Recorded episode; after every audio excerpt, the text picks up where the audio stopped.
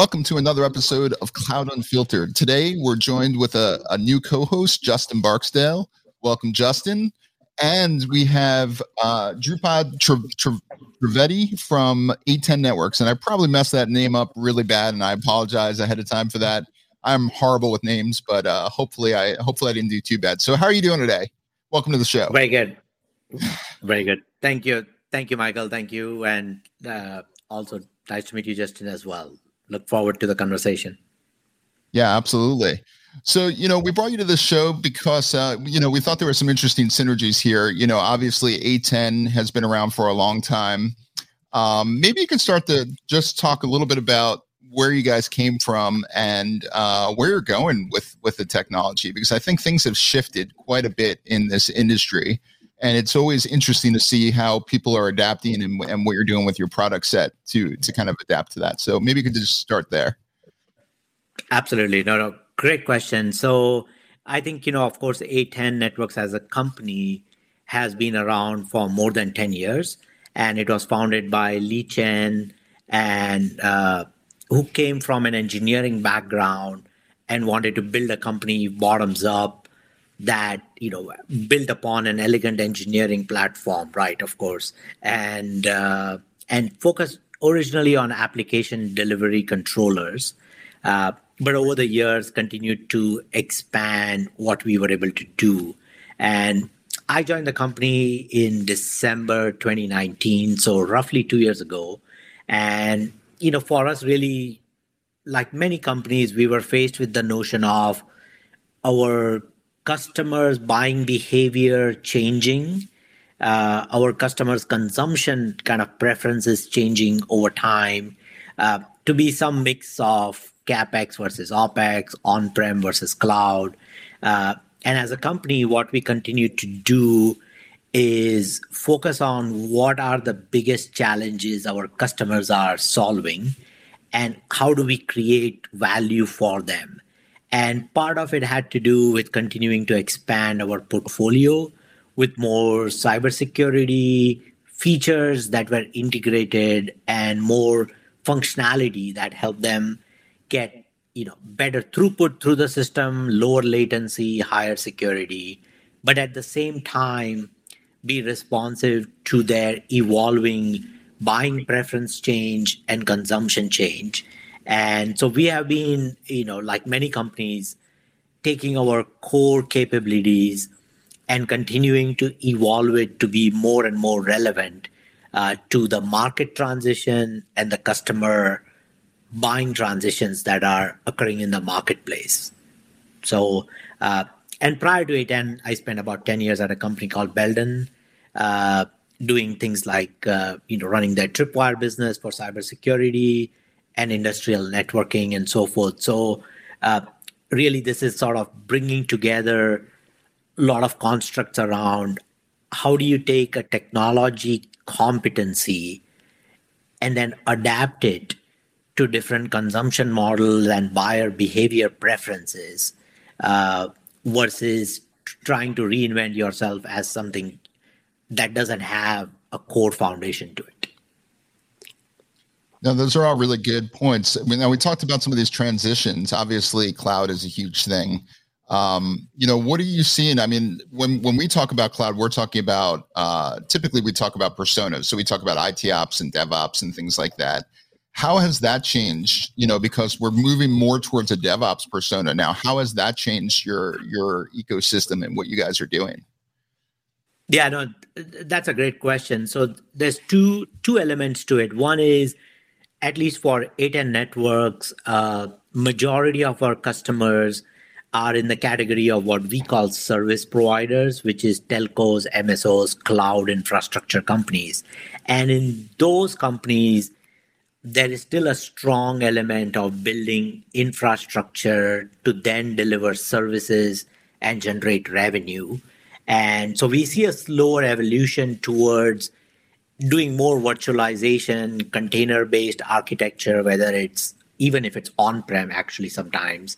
Uh, and so in that case, it's finding the right balance between IT ops and DevOps uh, because it's almost like the engineering group and the operations group at our customers and helping them find a common way to win and a common value.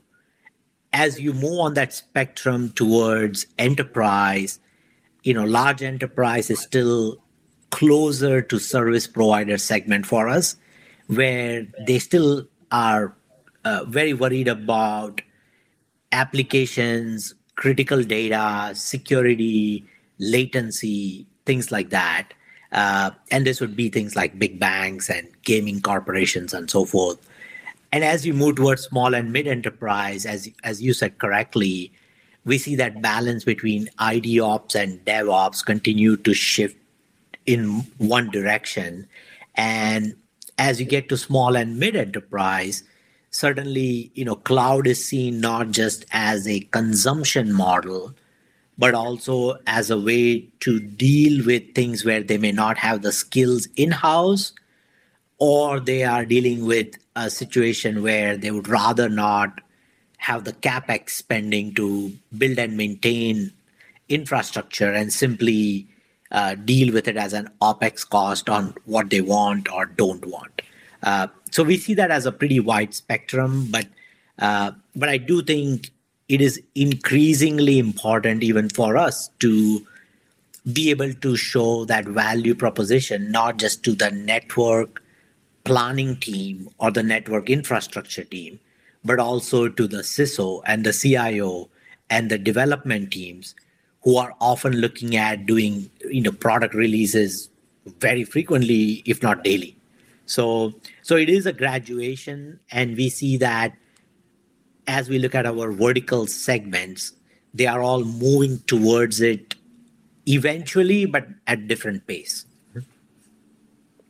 Yeah, that makes a lot of sense. You know, it's it's interesting because uh, we come from this world that was very um, diverse in terms of you know you had the IT ops, you had you had people that were developers, and really it's all converging now. And really, when I think about the uh, you know what's important these days it's really the workload so you have to you have to figure out where that workload needs to be and how to have scalability and redundancy and you know all these important things that have to be put on top of that like as you said security you know but really when you think about it it's how do how do things relate to the workload now? Um, and obviously we came from a place that was just application servers before and right. you know web servers application servers database and now we have all these microservices.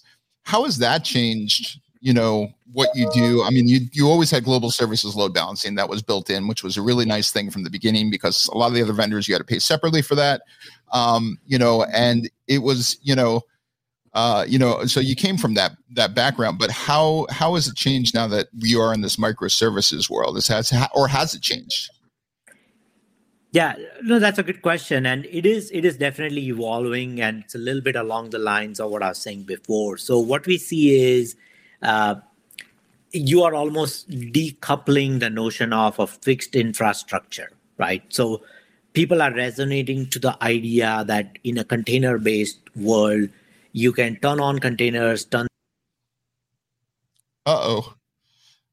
Let me uh, pause for a second here. Well, we could just cut it when he comes back in. Justin, you still there?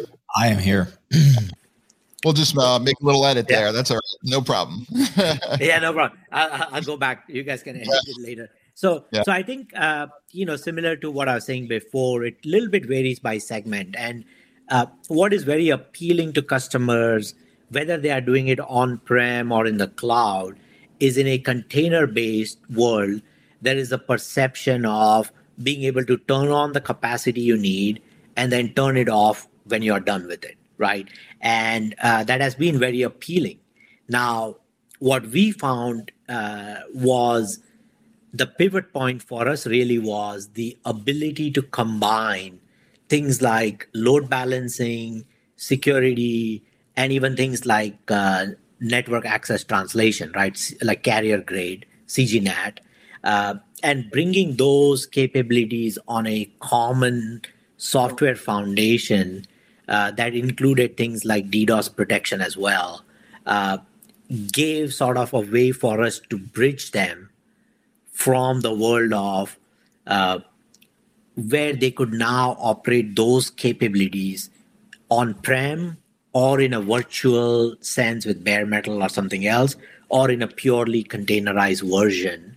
Uh, but where the customers were seeing value is their ability to manage it in a simpler way with less interfaces and less complexity, right? So to me, that ability to consume uh, becomes more important uh, in a world of microservices and a container based world uh, where a, con- a customer does not need to have expertise in security or something else to consume the product and so the transition for us which you know is of course significantly cultural as well was how do we make it easy for our customers to consume these very complicated capabilities around lower latency or higher security without them having to invest in people and trying to retain them right to do that? And uh, and that that was a transition for the company as many hardware companies have faced and it it kind of spans across you know sales and marketing where you have to go from selling a box with more features and functionality to an ROI for the customer, right? To say, hey, here's your OPEX and CAPEX and ROI in less than 18 months. And if that's interesting, then I can address your KPIs with these products, if you will. Uh, so that was, and then on the engineering side, similar to what you were saying, is you we also had to continue to make the transition from the notion of making a high-end purpose-built hardware with software to where we need to be differentiated even if they don't use our hardware right maybe slightly less but they still have to see the value and the value of decoupling hardware and software uh, was a big cultural change for us uh, in engineering product management and everything else and finance, right? Where a customer consumption model is very different and they don't want to buy something big up front. They want to pay something less every month. And so we have been going through that transition and and really to me in the end it came down to finding the balance around what creates value for our customers and how do we enable that right so it's not sort of our decision to tell them the right answer. And so, oftentimes, what we find is customers who care a lot about critical applications and critical data, whether it relates to financials or security or privacy, find a sort of blend or a hybrid solution uh, where they want to continue to own the application and maybe the data but want to take advantage of virtualization and cloud and want to take advantage of a third party who knows a lot about security and helps them put in you know ways to navigate and remediate those concerns uh, without them being the experts and so that's that's sort of the balance we continue to navigate uh, with our customer base yeah that's that totally makes sense um, yeah, and, and you know what? It's it's it's an interesting thing, and I think we talked about this a little bit before. But yeah, I mean, so that's the key is providing these services in a way that's unique because there are there are so many of these uh, services that are out there, especially in the open source world, but they're not necessarily the most user friendly services in the world. So if you're coming from a background that is um, you know maybe not developer centric then you know it's going to be a little bit unique. So what we have to do is kind of take those great pieces uh, of of the open source world and kind of figure out how to orchestrate them and and use them with the product sets that we have. And I think that's that's the unique challenge there. You know, so I think you said it very well. Um, but I think that uh, you know that's that's kind of what everybody in this industry is trying to figure out is you know what are the pieces we can use and what do customers actually want in terms of the the product set uh, do they want to do they want to make all infrastructure as code do they want to make all uh, you know web front ends and make it easier and and orchestrate that that that those kinds of things. At the end of the day, I think it comes somewhere in the big in the middle of that where you just got to give them choice, and that's really what people want. I think it's choice, choice to yeah. do what they, what they want there. So, True. what's your uh, yeah. your perception of of that in in your industry? Yeah, no, no, that's a very fair point. I think uh, what you find is depending on the customer type, they have a different, uh, you know, weight that they would ascribe to different elements. And so, exactly as you said, right? I think you could leverage a lot of the ecosystem that is available in the marketplace, but ultimately you have to relate your value proposition to what matters to that customer segment and you know so for us for a customer who is building a cloud infrastructure has different weight factors than a small enterprise in you know in europe right? And so i think what is important is we have gone through an industry phase of where we started with the notion of you know cloud made it easy it commoditized it made it accessible to everyone which was a great thing. But in the end it is a consumption model. It's mm-hmm. not a technology and uh, ultimately what you have to look at is what can we do better than anyone else that creates customer value and then how do we deliver it in different ways uh, not the other way around right so our core competency might be we can do DDoS protection against volumetric attacks and sophisticated attacks better than anyone else. We can then deliver it as an appliance or subscription, doesn't matter. And so I think many companies are sort of in the mind, in the sort of mode of trying to decide whether they are a cloud company or a not cloud company. And that's a false choice right? You are really a company about what you know how to do well. And then from that you need to pivot to what is my customers buying preference and how do i align my resources to meet that requirement right versus the other way around and what we see is the same thing is by customer segment you know our customers who are actually in the business of building infrastructure and then using that to deliver services care a lot about latency, throughput, and security, right? If you go to the other end of the spectrum, they care a lot about ease of use and compliance and saying that they are now protected. And you know, the degree of engagement is very different, right, on the two. And they are both important. Neither is better than the other. And to your point, I think that's where uh, we see our role as being able to bridge sort of the uh, spread and width of technologies bombarding these customers, saying, if you want to be secure, this is what you should do. And they have about 23 of those categories.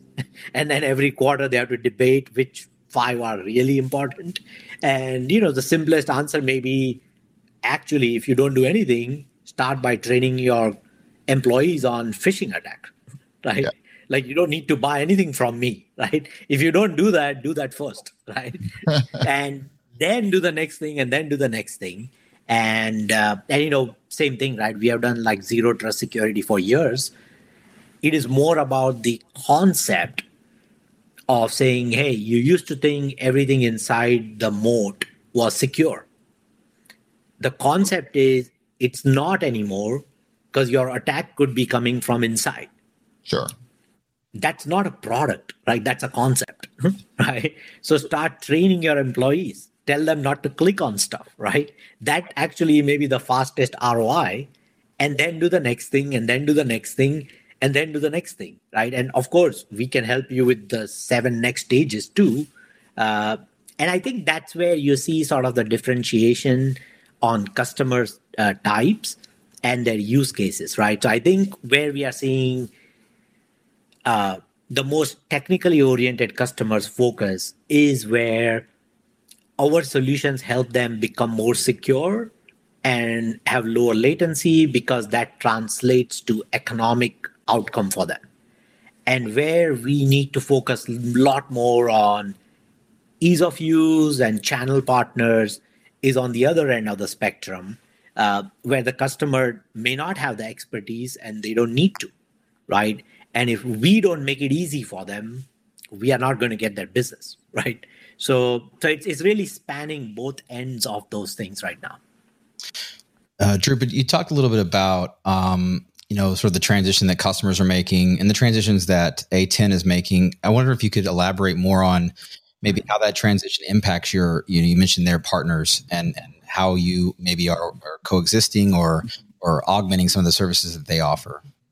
Yeah, great question. So so I think you know one of the interesting uh, transitions for the channel ecosystem in the networking industry has been five, seven years ago, typically the more sophisticated SI and VAR type channel partners around the world uh, were focused on services, selling the products from the companies. And you know, to, to the point earlier around transition to microservices as sort of the unit, right? Uh, rather than a product or gigabits per blade. Uh, the transition for us as, as, as well has been how do we work with our channel partners so that they see this as a joint success as well? And how do we use this as a way for them to upsell, but then be part of that ecosystem to help us be more successful versus seeing it as a zero sum game? And you know we are still early in that process but the changes for us have been moving more towards system integrator and var type partners uh, and you know more europe and us as well uh, where we have had to help them understand that this is the industry transition this is how we can win together and you are not less important but your role is going to evolve, right? We still need your help to drive a solution with the whole ecosystem. We still need your help in terms of reach to customers. And we still need you as a critical partner to deliver and turn up a lot of these installations, but it's different. And what we found is, you know, as with everything, there are some for whom that's not a good fit. Uh, you know, their business model was more predicated on turning inventory. And you know they have a tougher time with it. And there are partners who were more technically or solution oriented. And you know they are embracing it and they are uh, looking forward to it because they know that's going to be the future uh, so it is it is it varies a little bit by region i would say in europe you see pretty strong VARs value added resellers and that's a great ecosystem in place. Uh, in North America, you have the whole range from you know, box distributors to system integrators, and obviously for us, it's moving more to the right uh, over time as we can. That's that's a good point, though. I mean, before historically, you could just sell boxes, and people said, "Hey, I just want a, a firewall or a load balancer or yeah. whatever it may be."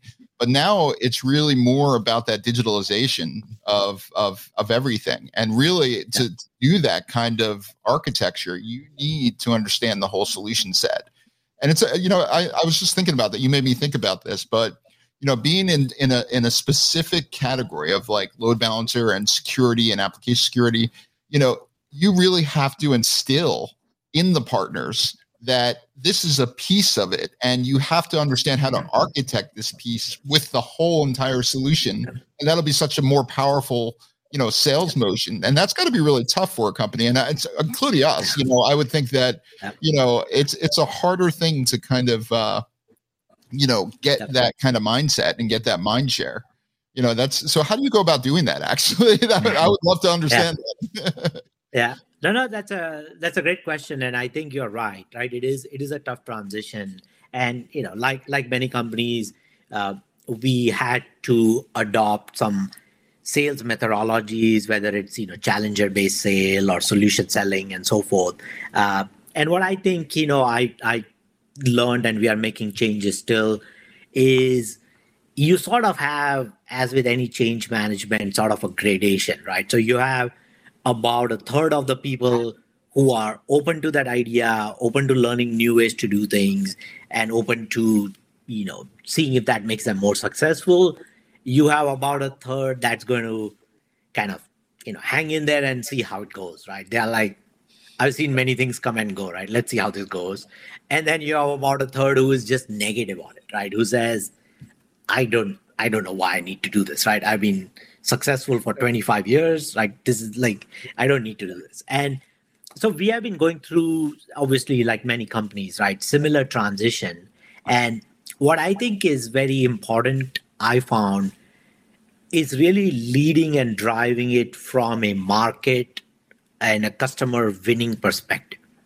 So it's it's not about what you did for the last 10 years was not good. It's about in the next 10 years, what you were doing is still good, but they just don't want it. That's not what they want, right?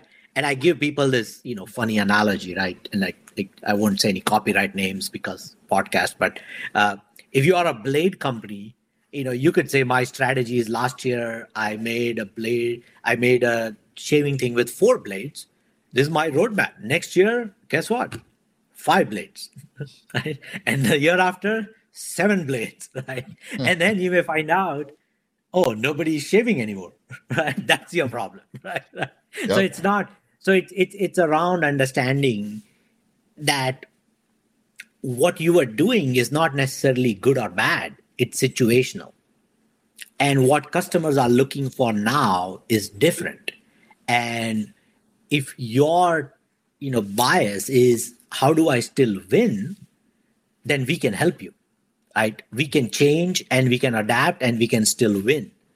But if your approach is i know how to sell blades right? Well, how come you guys don't shave anymore? Then you're you're going to be running into a wall right?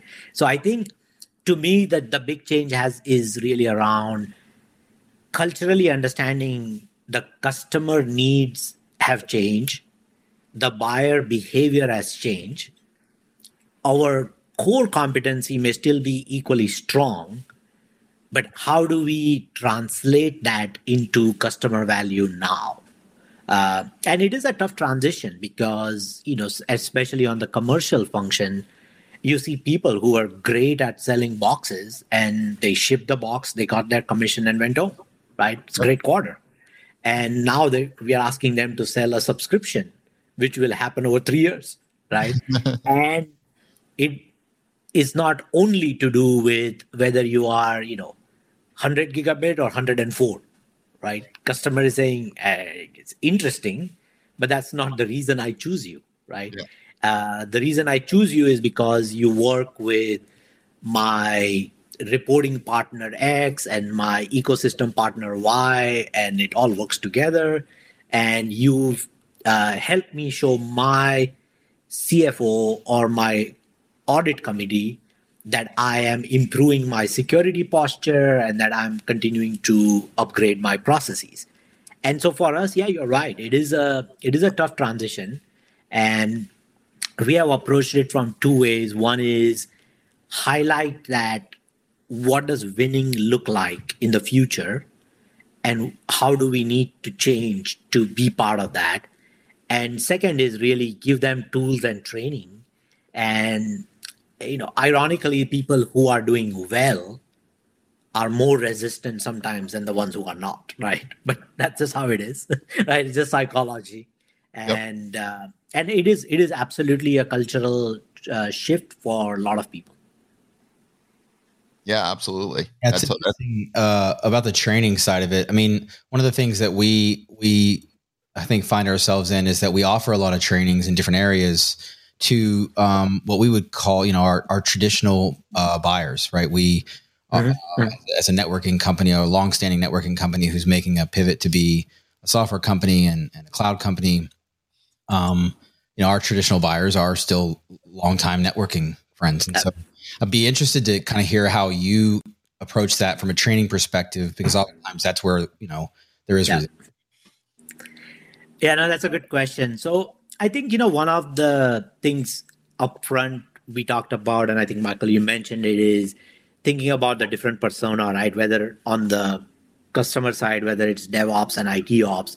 And one interesting lens for me is always talking to my commercial teams about the buyer persona. So think of it as what you are going to pitch may be seen by a CFO or a CIO or a CISO or a network planner. In all four instances, it needs to work, right? And it's not, and and to do that, you need to find the balance between yes, I can give you lower latency, but so what? Then I need to say, what does lower latency mean for the CFO and for the CIO and for the CISO? And and I think for me, really thinking about uh, exactly as you said, our value proposition being highly relevant to a CIO and even more specifically a network infrastructure or planning person uh, is is the transition to go from there to say yes, you might have a great value proposition for that work group, but maybe they don't have all the budget anymore. Right. And so you need to be equally resonant with a CISO or a CIO or even a CFO who might be worried about compliance. Uh, and you see that in many cases, right? Where uh, especially if you are talking about networks going across you know it corporate id business it ot environments uh, those were never kind of connected until security became a common thread right? Because they were about achieving your business outcome or your line of business. And so i think to me the uh, you are right. And you know i'm not suggesting we are perfect by any means but but the thing we are trying to change is uh, your message used to be resonant with this one group, but that is now one out of four decision makers, right? So, who is the economic buyer? Who is the technical buyer? And how are you going to get both? Right. right? Is right. the tougher part of the story. Yeah. Oh, that's great. And and just to kind of follow up that, um, we're you know a few years ago I would even say maybe a few months ago to some people, security was almost like an afterthought. I mean, yeah. you certainly see every day new new news articles and new things coming up, and and with the advent of cloud and multi cloud and hybrid cloud and all these things, um, I'm just curious to see like does security become a new buyer for you, um, uh, and and how that transition sort of happened as well. Yeah, oh, great question. So I think you're absolutely right. Right, I think a couple of interesting things happen in security. Uh, First is security moved from an IT issue to a company compliance and risk issue, right? So it was no longer about what does the IT person think of security. It became about is the board okay that we are doing what we need to do. So that was a big shift, you know, three four years ago, especially after some high profile breaches like Target and others.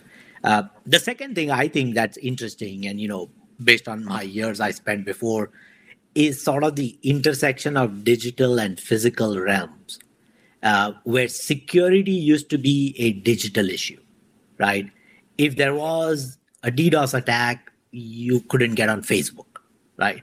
But now there is an intersection of digital and physical, uh, where you can actually bring down the colonial pipeline, right? And so I think that has escalated the uh, importance of security as something that affects not just people's internet, but has the potential to impact factories and oil and gas refineries and so forth. Uh, so I think those two things have certainly uh, changed the weightage of where security fits in criteria to select a solution. Uh, and for us, you are right. Uh, you know, of course, as a company, it's very difficult to have your entire sales team suddenly become good at selling to a CISO. Uh, but I do think that it's it's a very relevant dynamic for us as well. And the way we have really approached it is, uh, you know, fortunately or unfortunately for us, the way the company grew was very, very, very organically.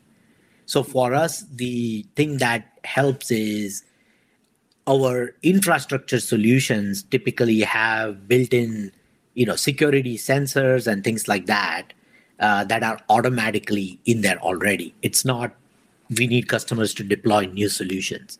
And what we found is security used to be sort of an insurance policy, uh, but now it has sort of elevated in importance because as you move to the world of microservices and you are selling that as a revenue stream, your downtime becomes a real big problem, right?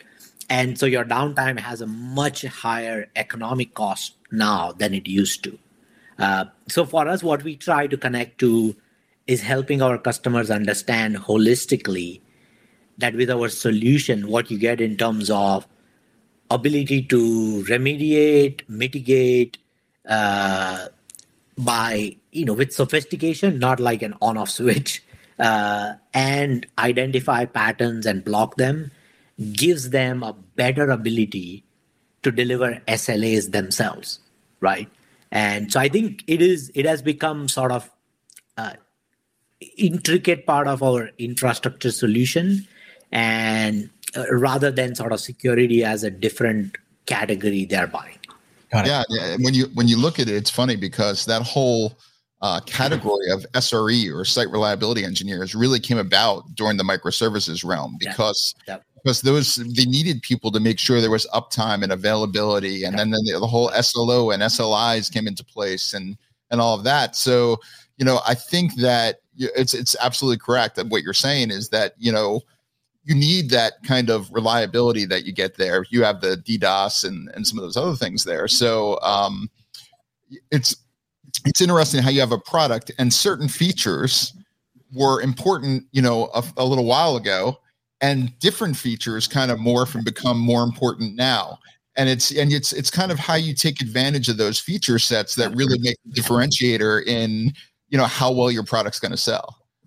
no, no, absolutely, absolutely right. And and obviously, you know, we are not a very large company, so we have to be very thoughtful and deliberate around what is our differentiation and how do we create customer value with that uh, and you're exactly right right? So understanding what matters the most and then helping build upon that investing more in that and getting our sales uh, pitch aligned to that. Absolutely.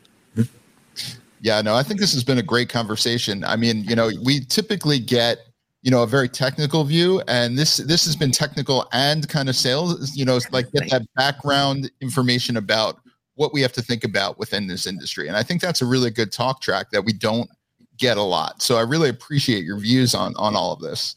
Um, we are going to wrap up pretty soon. So are there any you know um, places that you want to point people? Or is there any kind of topics blogs or or, or things that you, you think are of interest of of our listening community out there?